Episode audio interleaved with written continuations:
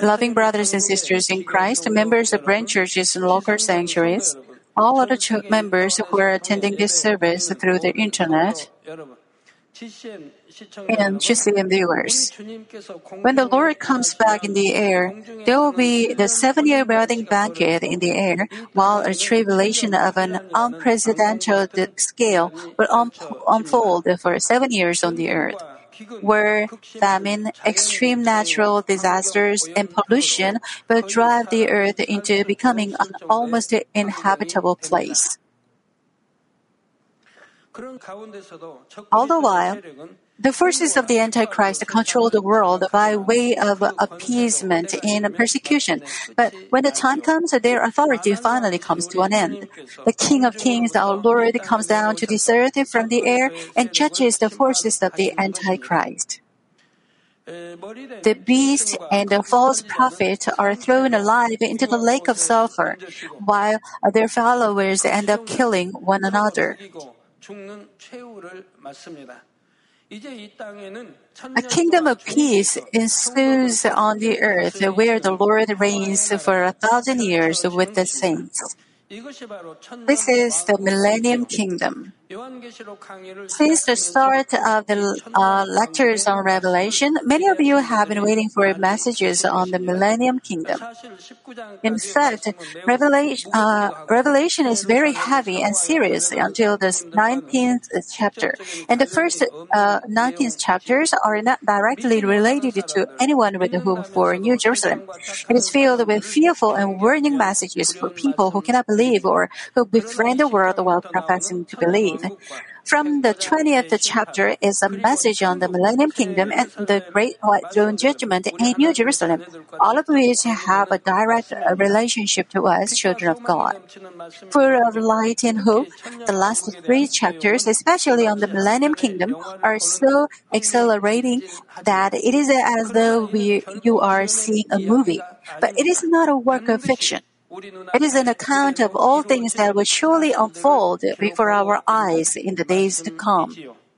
May you engrave in your heart every aspect of the message you hear today and grow even further your hope for heaven in the name of our Lord I bless. Brothers and sisters in Christ, following the seven year wedding banquet in the air, the Lord will come down again to the earth with the saints and with countless heavenly hosts and angels. The kingdom of peace over which the Lord will reign with the saints for a thousand years will be established. Before this happens, the core forces of the Antichrist, the beast, the false prophets, and the followers are destroyed, as I have said. In Revelation 20, 1 through 3 is a scene in which an angel seizes the dragon and locks it up in the abyss. It means that all evil spirits that have controlled the darkness of the earth are bound and are rendered powerless. The abyss was explained in both the Hell and Genesis lecture series, but I will briefly explain it once more. In the literal sense, an abyss is a seemingly depthless pit. In the spiritual world, it is a place of the deepest darkness. Do you remember the two triangles I mentioned in the Hell lecture series while uh, explaining the structure of heaven and hell? The top triangle from bottom consists of the upper grave, paradise, the first, second, and third kingdoms, and New Jerusalem. The higher you go up the triangle, the closer you approach the throne of God. The inverted symmetric triangle represents the spiritual world of darkness. From the base of the lower inverted triangle, it consists of the lower grave, the lake of fire, the lake of serpent, and at the bottom is the abyss. The deeper one goes, the thicker and more fearful the darkness becomes. Of course, I, as I told you before, these two triangles represent uh, uh, representations are not the actual structure of heaven and hell. I'm merely using this diagram to help you understand the concept of their structure. The lower grave, the lake of fire, and the lake of sulfur are the places where the unsaved among the descendants of Adam receive punishment according to their sin. However, the abyss is not for mankind. It is a prison for Lucifer and other evil spirits. No separate torture is inflicted on Lucifer and other evil spirits in this place. But the fact that they are confined in the place itself puts pressure on them so that they suffer from pain far greater and more severe than any other punishments in hell. Try and imagine the lake of burning sulfur and the lake of fire. Here, everything burns and burns. Try to imagine you are there for all eternity while being subject to the never ending blaze. You do not have a moment of rest. The punishment goes on forever. It is a world without an end. Yet, the lake of fire is seven times hotter than the lake of burning sulfur. In the lake of fire, your body will uh, instantaneously and naturally oh, breathe, uh, rise from the heat and the pain. Now, the abyss is hotter even uh, than the lake of fire. Can you fathom how painful it will be in the abyss? Such, the, uh, such is the pressure that even though they are not bound to anything, they cannot even move their fingers. Even in this world, when you climb up the alpine regions, the big difference in the in air pressure gives you body torturing pain. The density of each spiritual heavenly kingdom is different, though it's not exactly the same when compared to the earth pressure on this earth. The density becomes torture in hell, and the torture reaches its peak in the abyss. Confinement in the abyss itself gives more pain than the heat of the lake of fire and the lake of sulfur in hell. Scripture says an angel lays hold of the dragon, the serpent of old, who is the devil and Satan. You know very well that the dragon is not an imaginary creature as claimed or imagined by people of this world. It does not exist. It does exist in the spiritual world, and before Lucifer rebelled against God, it originally uh, had encircled the throne of God, the Creator. Before allying with Lucifer and betraying God, the dragon had been an adorable, lovable animal. It had long and soft uh, plumage that glowed like gold. There were four dragons in all. It had once uh, been a gorgeous creature adorned with precious jewels. The form of the creature was once a vision of exquisite beauty with long shining feather. However, the dragon betrayed God when Lucifer betrayed God, and it was confined in the abyss along with Lucifer. Originally confined in the abyss were Lucifer, her fallen angels, and the dragon, and, their, and other beast-like creatures that served below it. After the passing of the long time, when the time came, God began human cultivation. Since the evil spirits were necessary for human cultivation, God created the air in the second heaven and released some of the evil spirits there. Lucifer, the devil, the dragon, and other beast like creatures below the dragon were released. These released creatures, the dragon and others, are called the evil spirits 그의 사자들이라고 표현하고 있습니다. 즉 공중 권세 잡은 악의 영들, 권세 잡은 악의 영과 그의 사자들이라고 이렇게 표현한다면 그 위하에 악, 악의 영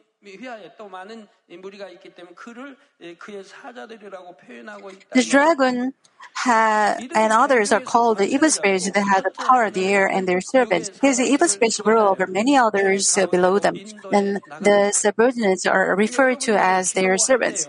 They have the power over the air and instigate the people of the flesh in the first heaven to commit sin.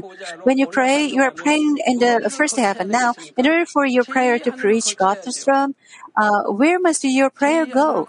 It must go through the second heaven.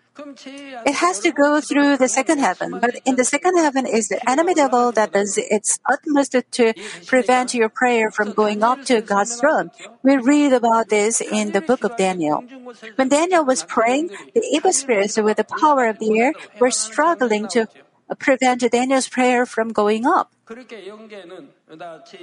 There is a second heaven in the spiritual realm, and uh, evil spirits of the air will do their utmost to prevent your prayer from reaching God's throne. Now, what's the point of prayer if it doesn't reach God's throne? But if you pray from the depths of your heart with faith and love, your prayer cannot be in- interfered. Why? God's spirits, heavenly hosts, and angels will protect your prayer, and that's how your prayer will be delivered to God's throne. But if you pray with the problem of sin unresolved, no matter how much you pray, your prayer could not penetrate the camp of evil spirits of the air.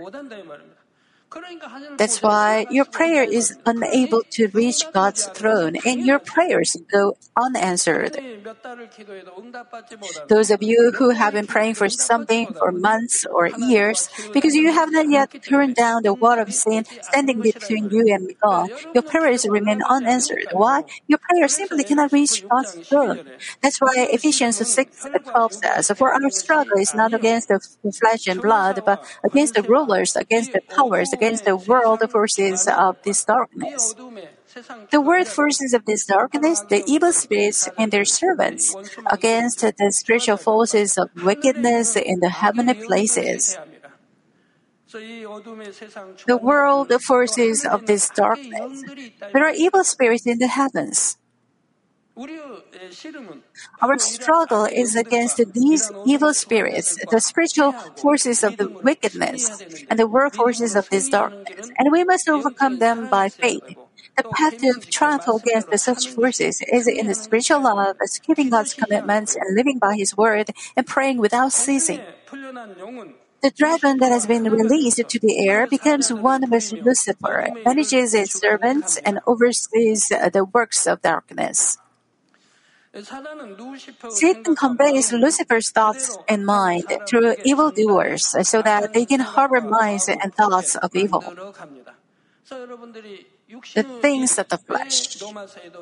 Why does Romans say the things of the flesh make God's enemy? The things of the flesh are hostile toward God, and people in flesh cannot love God and God cannot love them.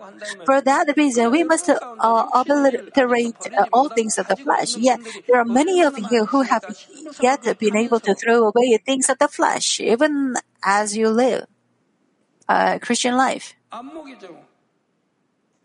If you still have the things of the flesh remaining in you, the lust of the eyes, the lust of the flesh, and the boastful pride of life, all of which you have to destroy will also remain.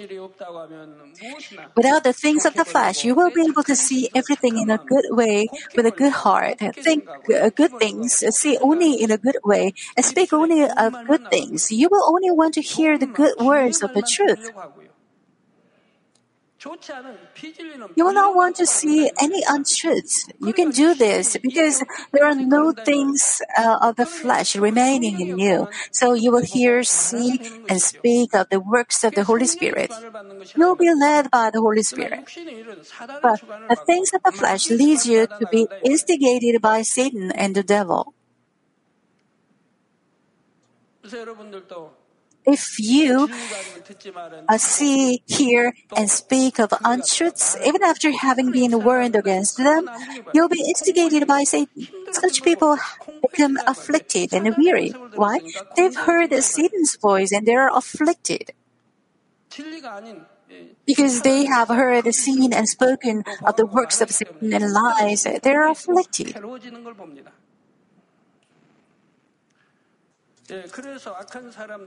So they convey the evildoers what they saw and heard and cause them to harbor evil thoughts and hearts.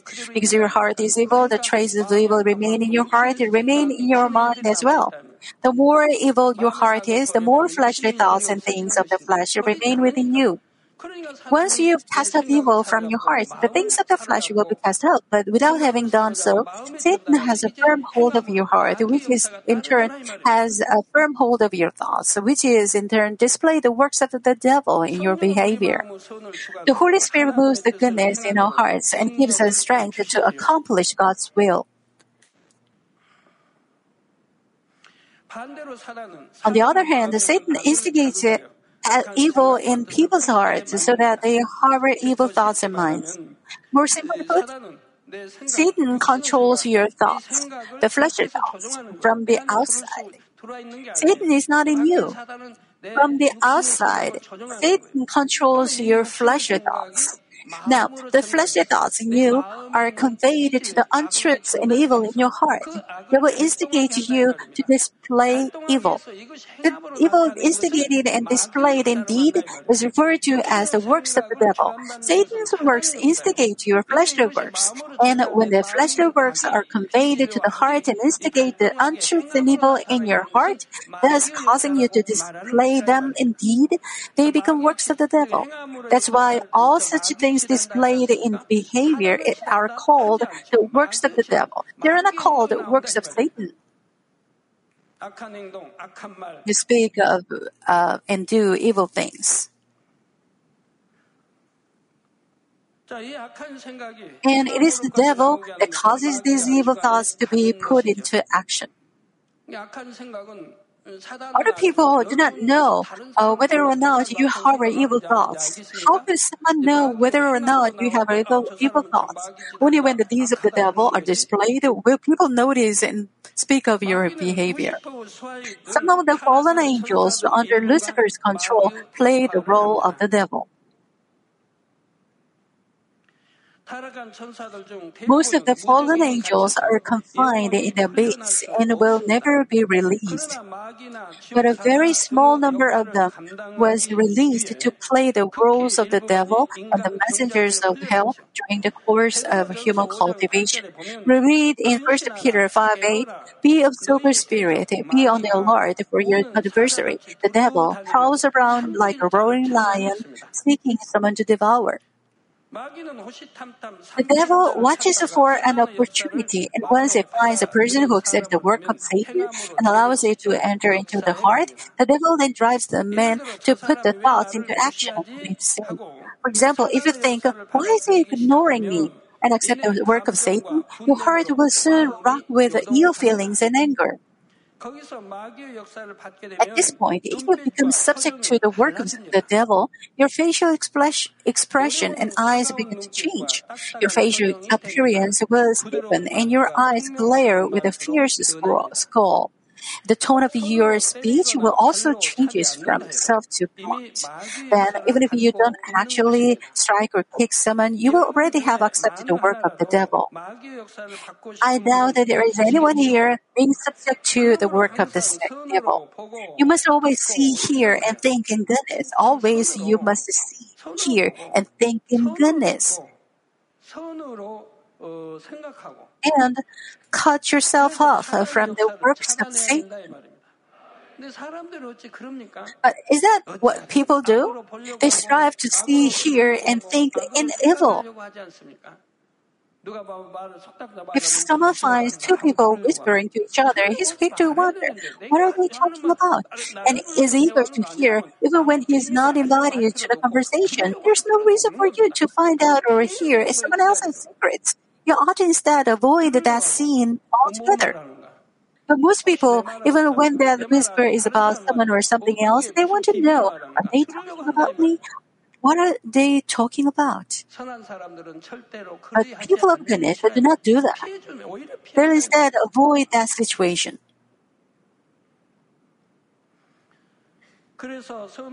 So you have to see, hear, and think in goodness and cut yourself off from the works of Satan. Otherwise, the people do not know even as they are being instigated by Satan.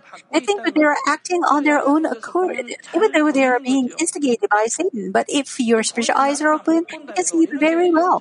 Even if you are unable to see, if you are given spiritual explanations, you simply need to believe them because they are all true.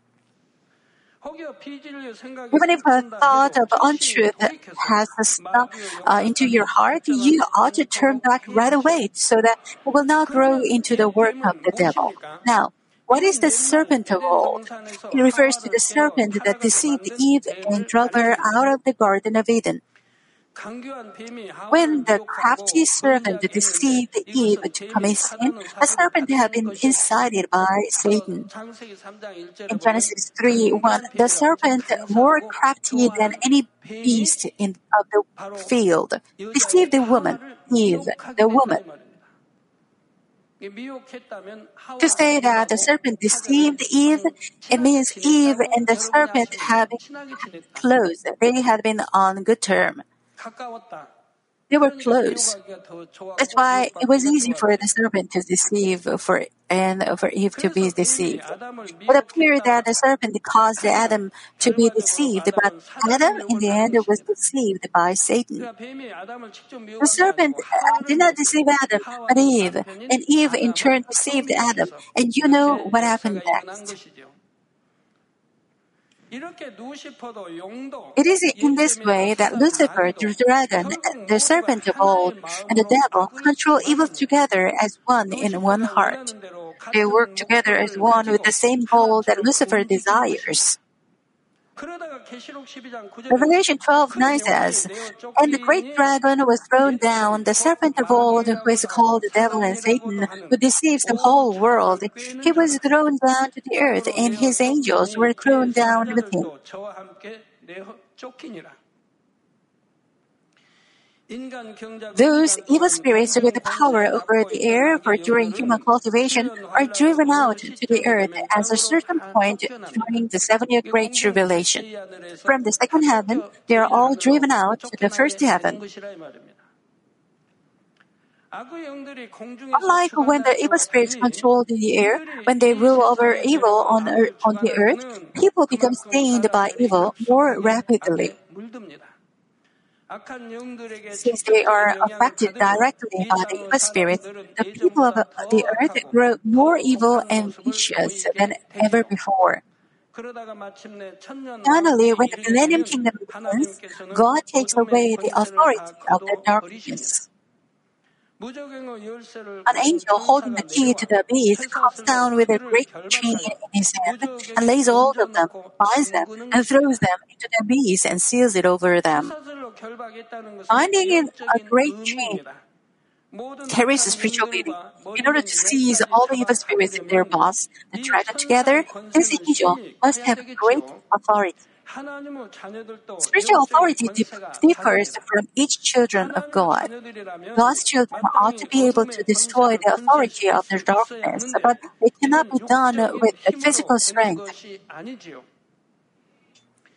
For instance, you cannot control a demon by binding a demon-possessed man in a chain or by striking, striking him. Even when you bind a demon-possessed man with a chain, sometimes the man may use superhuman strength and break the chain. But when commanded by a man who has taken after the Lord and possesses the spiritual power, the demon trembles in fear and goes away. Of course, in order to completely drive away the demon, the demon possessed man must first completely repent and resolve the root of the problem. Demons have no other choice in such situations but to come out of a man and depart at the command of a man with true spiritual power. The problem is in how the demon returns after it's been driven out. Since the angel bound by the great chain is given. Just a great authority by God, the evil spirits cannot but be bound. But this is not the end. Revelation 23 says, He threw him into the abyss and shut it and sealed it over him so that he would not deceive the nations any longer. until the thousand years were completed. After this, he must be released released for a short time, so that he would not deceive the nations any longer until the thousand years were completed. During the millennium kingdom, it will be locked up in the abyss and thus unable to deceive anyone. Unbelievers um, and route to hell are already being um, in hell uh, are already being judged in the lower grave, uh, being subject to punishment and suffering. You will learn from the sermon series in hell on hell all kinds of punishment and suffering to which they will be subject for that thousand years. 천년 왕국이 끝나면 그들이 잠깐 놓여서 마지막으로 감당해야 할 일이 남아 있는 것입니다. 그 감당할 일에 대해서는 나중에 다시 설명하기로 하지요. I will come back to uh, this and explain further. Brothers and sisters in Christ, when all evil spirits are confined in the base, no more evil comes out from the people of the earth. Even though the attributes of evil are left in their hearts, since there are no evil spirits that control and stir them up, the simple attributes remain quietly hidden. Uh, there will be no Satan controlling your thoughts. Without the devil, the devil cannot instigate you. That's why the evil in you cannot be cast out, but remains quietly in hiding. No matter how evil and hot-tempered the person may be, when he has a conversation with someone he favors, he will not become hot-tempered. He can hide his evil and act in goodness with a smile on his face, as if he were a gentle person. Likewise, during the Millennium Kingdom, the evil left in the hearts of the people of the flesh is not instigated. This is because the cause of all instigation, Satan and the devil, are all locked up during this time. All of them live in the authority of the light. Then, who will enter this millennium kingdom? Among them are people of the Spirit who are saved, and the people of the flesh who will have survived the seven year Great Tribulation. Here, the people of the Spirit do not refer to those who are sanctified and come in the Spirit. Listen carefully so that there is no room for confusion. Entering in the Millennium Kingdom are the saved and the people of the flesh who will have survived the seven year Great Tribulation. Here, the people of the, spirit, of the Spirit do not refer to sanctified people who have come, who have come to, to Spirit. There are the saved who have participated in the wedding banquet. There are the people belonging to the spiritual world. The first category of the people of the Spirit is the saved souls saved through the judgment of conscience. There are saved souls from among the people of Old Testament times or the souls who died without knowing the Lord.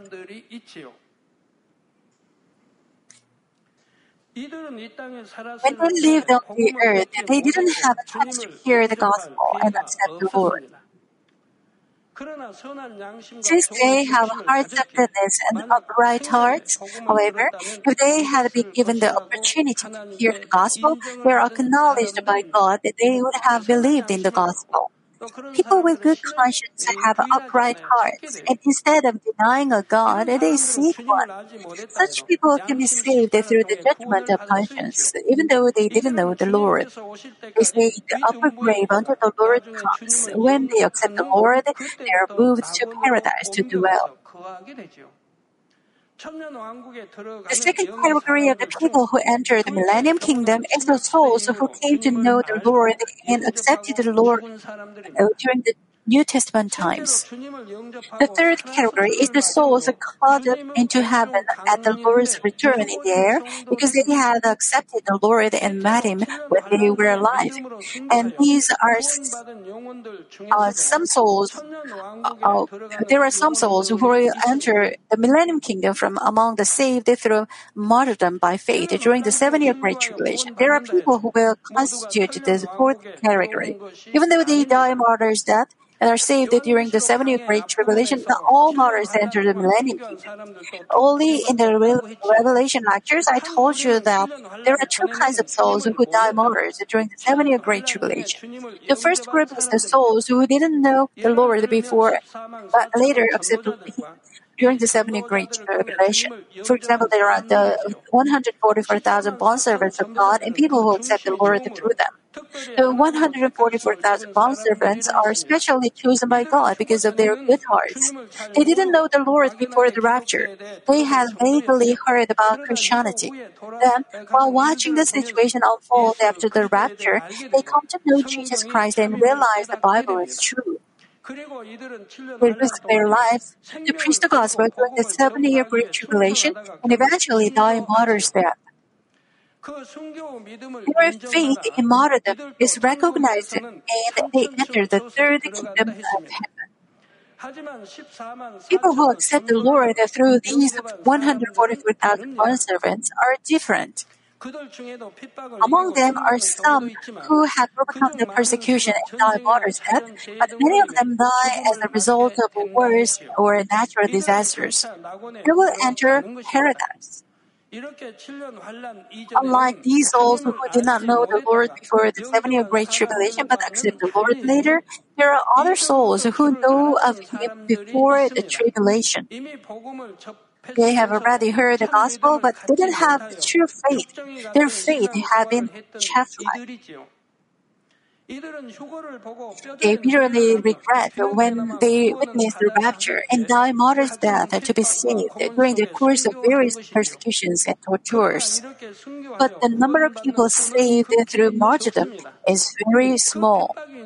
That's because the persecutions are so severe that only a few are able to overcome them. Even though they know they will go to hell without martyrdom, they will nonetheless deny the Lord. Even if they barely die martyr's death, they don't enter the third kingdom of heaven. They stay on the outskirts of paradise. They will be unable to paradise even after martyrdom. Since there are many types of martyrdom, you must have a clear understanding. Some will enter paradise through martyrdom, and others will end up on the outskirts of paradise even after martyrdom.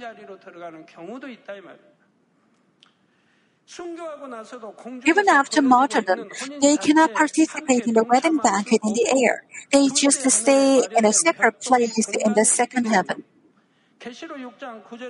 This is described in Revelation 6 9. Underneath the altar, the souls of those who have been slain.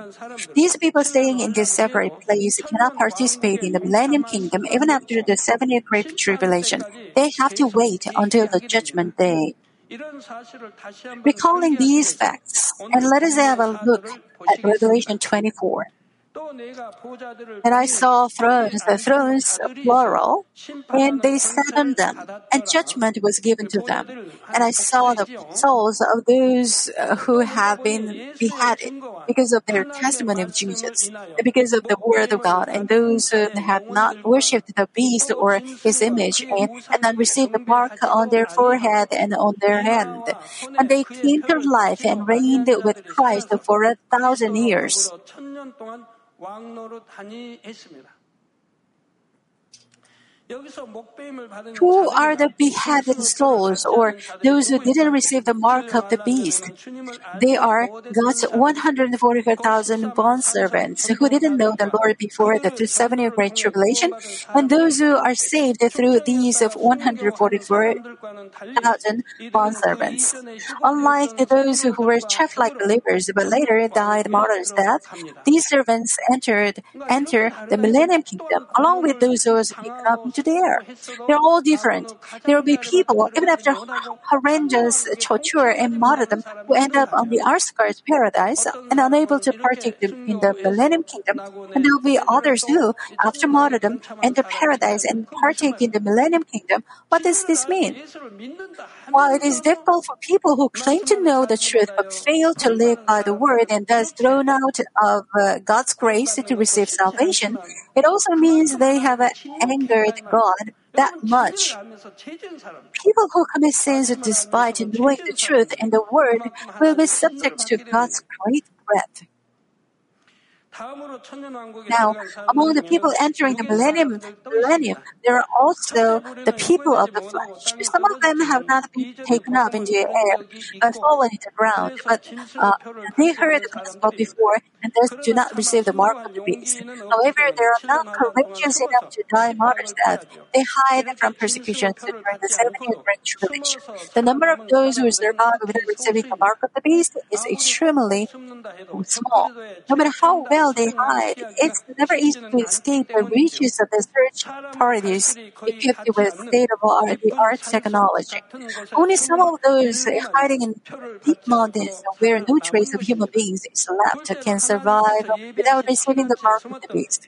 Most of the Israelis will have hidden in the refuge that God is prepared to survive and they enter millennium kingdom.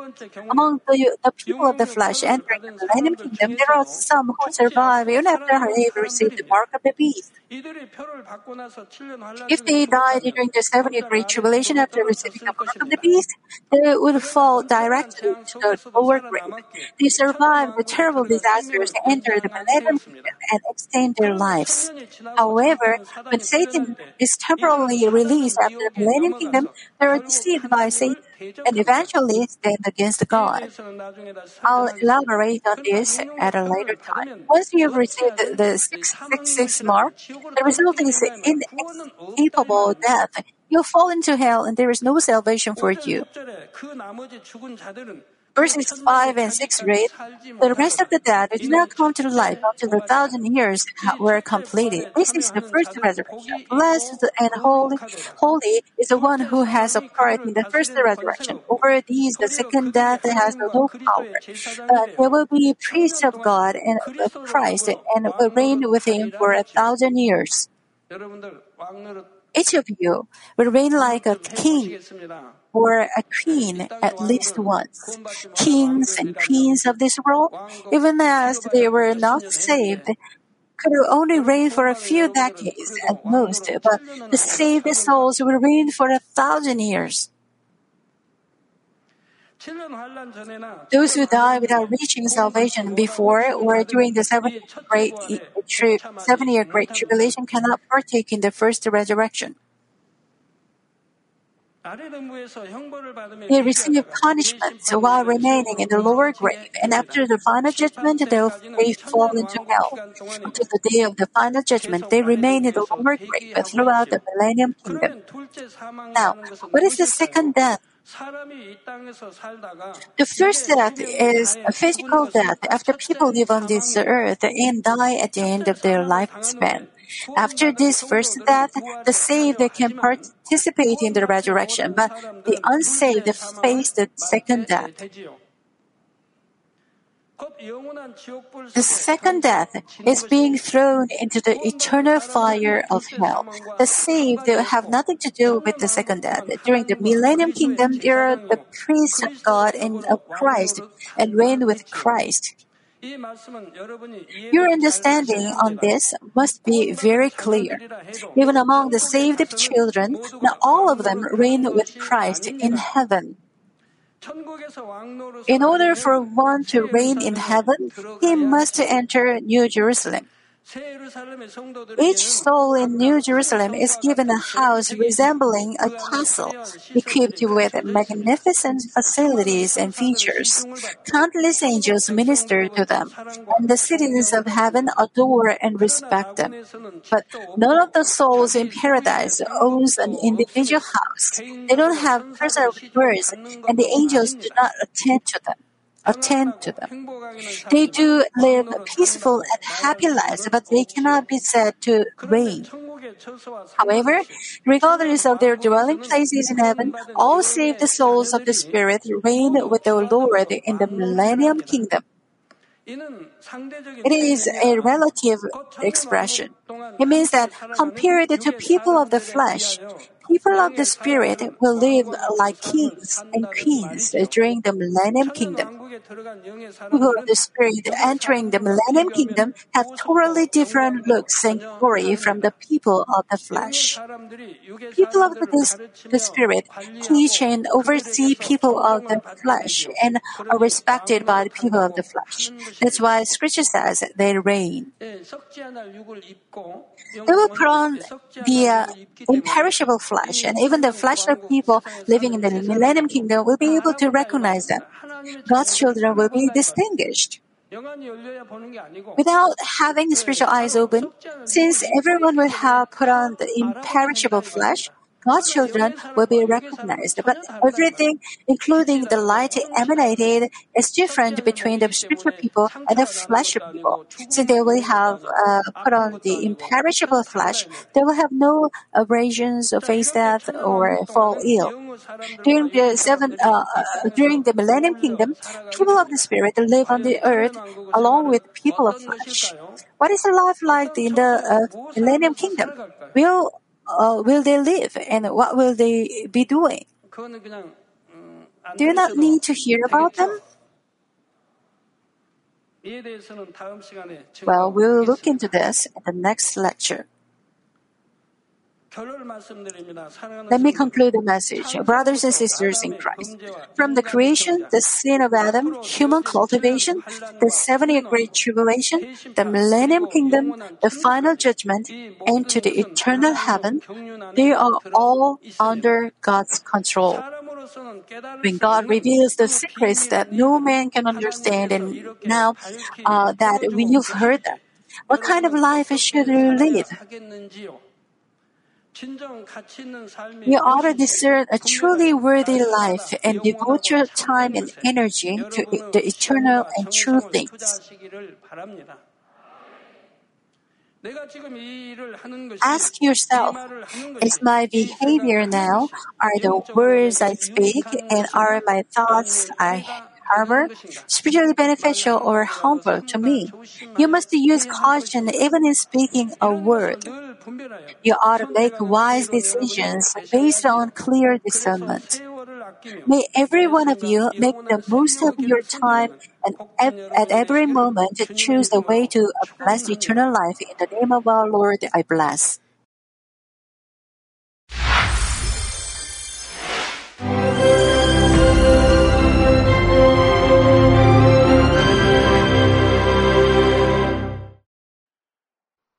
Hallelujah. Almighty Father God of love, please lay your hands on all brothers and sisters receiving this prayer here in attendance. Lay your hands on all the members of the branch churches and local centuries, and all the GCN TV viewers, and those who are watching via satellites, cables, and internet all over the world, transcending space and time. Plant faith in their hearts and drive out their negative thoughts and doubts. Let all the trials and afflictions leave them.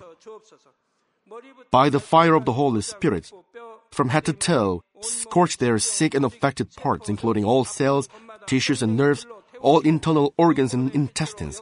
Let the light of creation come upon them. In the name of the Lord Jesus Christ, I command the enemy devil and Satan, all diseases, germs, and viruses, and infirmities, go away. Let the light shine on them. Scorch their incurable and long term diseases by the fire of the Holy Spirit. Burn all kinds of endemic and contagious diseases like malaria. Be cleansed and made well. All epidemic diseases, such as colds and fever, go away from them. Protect them from any kinds of germs and viruses and bacteria. Heal them of all kinds of cancers like stomach cancer, lung cancer, liver cancer, breast cancer, womb cancer, intestinal cancer, and all other diseases like AIDS, leukemia, cerebral apoplexy, high blood pressure, low blood pressure, heart disease, lung disease, diabetes, women's diseases, thyroid diseases, and all inflammations. Let them be made whole from polio, stroke, arthritis, herniated discs, and many others. Let all kinds of pains disappear from them, like back pain, headache, and neuralgia. Set them free from epilepsy, autism, depression, neurosis, and all other mental diseases. Loosen them from all kinds of paralysis, and let them get up, walk, and jump. Let them regain good eyesight and restore good hearing. Let the blind open their eyes and the deaf come to hear and mute begin to speak. Heal them of after effects of all kinds of accidents. Restore their ruptured and broken bones. Restore them from burns and let the heat and burning sensation go away from them. Father, let there be no scars left.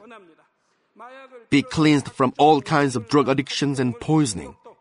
Father, regenerate dead nerves, tissues, and cells, and bring the dead back to life. Father, please bless them to conceive a baby. Bless them to conceive a baby. In the name of the Lord Jesus Christ, I command the enemy devil and Satan, the ruler of the air, the evil forces, and their servants, go away from them.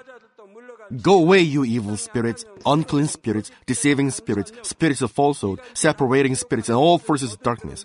Loosen all bonds of wickedness and darkness, and go away from them. Let the light shine on them. Father God, give them strength to cry out in their prayer, and empower them with the power to cast off sins and become sanctified. Let them be in good health as their soul becomes prosperous, and let their family be evangelized. Protect them from all kinds of accidents and disasters, and bless them to lead a successful and prosperous life in everything. Please protect your children, their home, their business, and their work by the fiery hedge of the Holy Spirit, with the heavenly host and angels, and with your blazing eyes.